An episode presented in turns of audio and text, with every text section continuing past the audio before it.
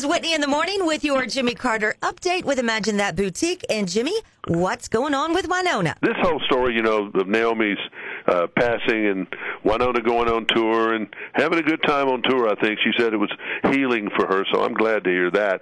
But some of these tabloids online won't let it go. You know, the Judds were always in the National Enquirer and and all over the place. You know, they for some reason there was just an audience for that.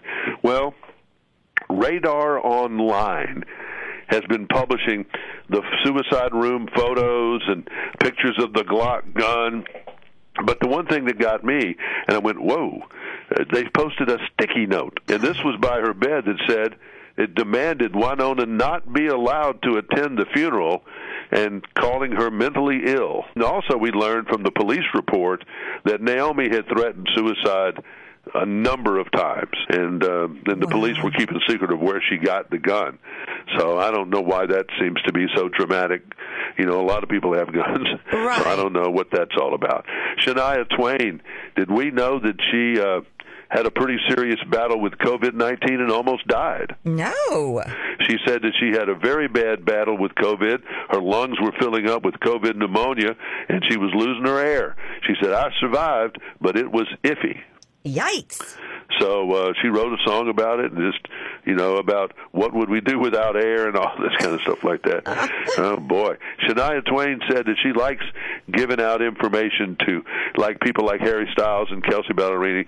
She said she likes being like an aunt and advisor. Says sort of like if a chef goes to his grave and doesn't give up a good recipe, how good is that?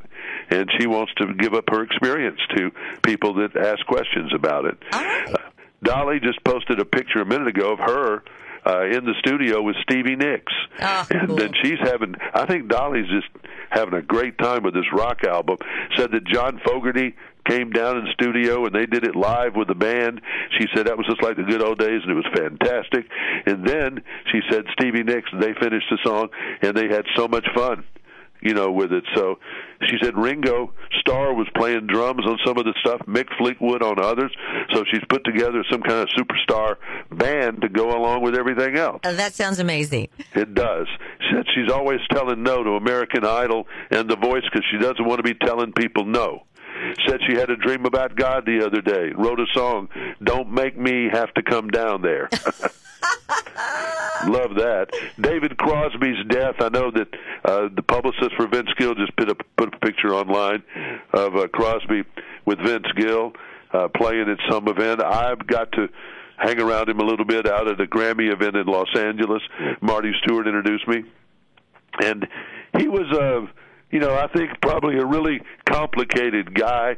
He was from a very good family and became a hippie and that's where he found it with Stephen Stills, you know, the the uh, I mean, excuse me, with Roger McGuinn, the Byrds, and they were very influenced by the Beatles. And then they did Crosby, Stills, and Nash, the first super group made of the people from the Byrds, Buffalo Springfield, and the Hollies.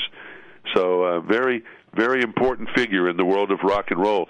And that Alec Baldwin situation is going to play out over a long period of time, we think, but he faces five years in prison mandatory if he is convicted of involuntary manslaughter in New Mexico.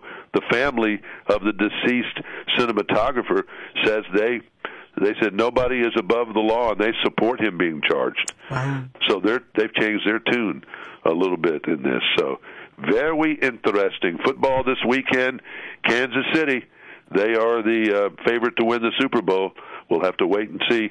Uh, they're playing Jacksonville this weekend. They should get a pass on that one. All the other games should be should be hot ones. Well, you know, Jimmy, we got to say let's go Chiefs. So let's go. Yeah, I'm fine with that. That's that's a Missouri team. We can do that.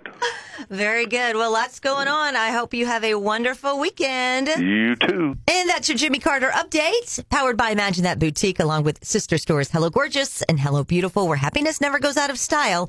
Located in West Park Mall, Cape Girardeau, a little something for everyone.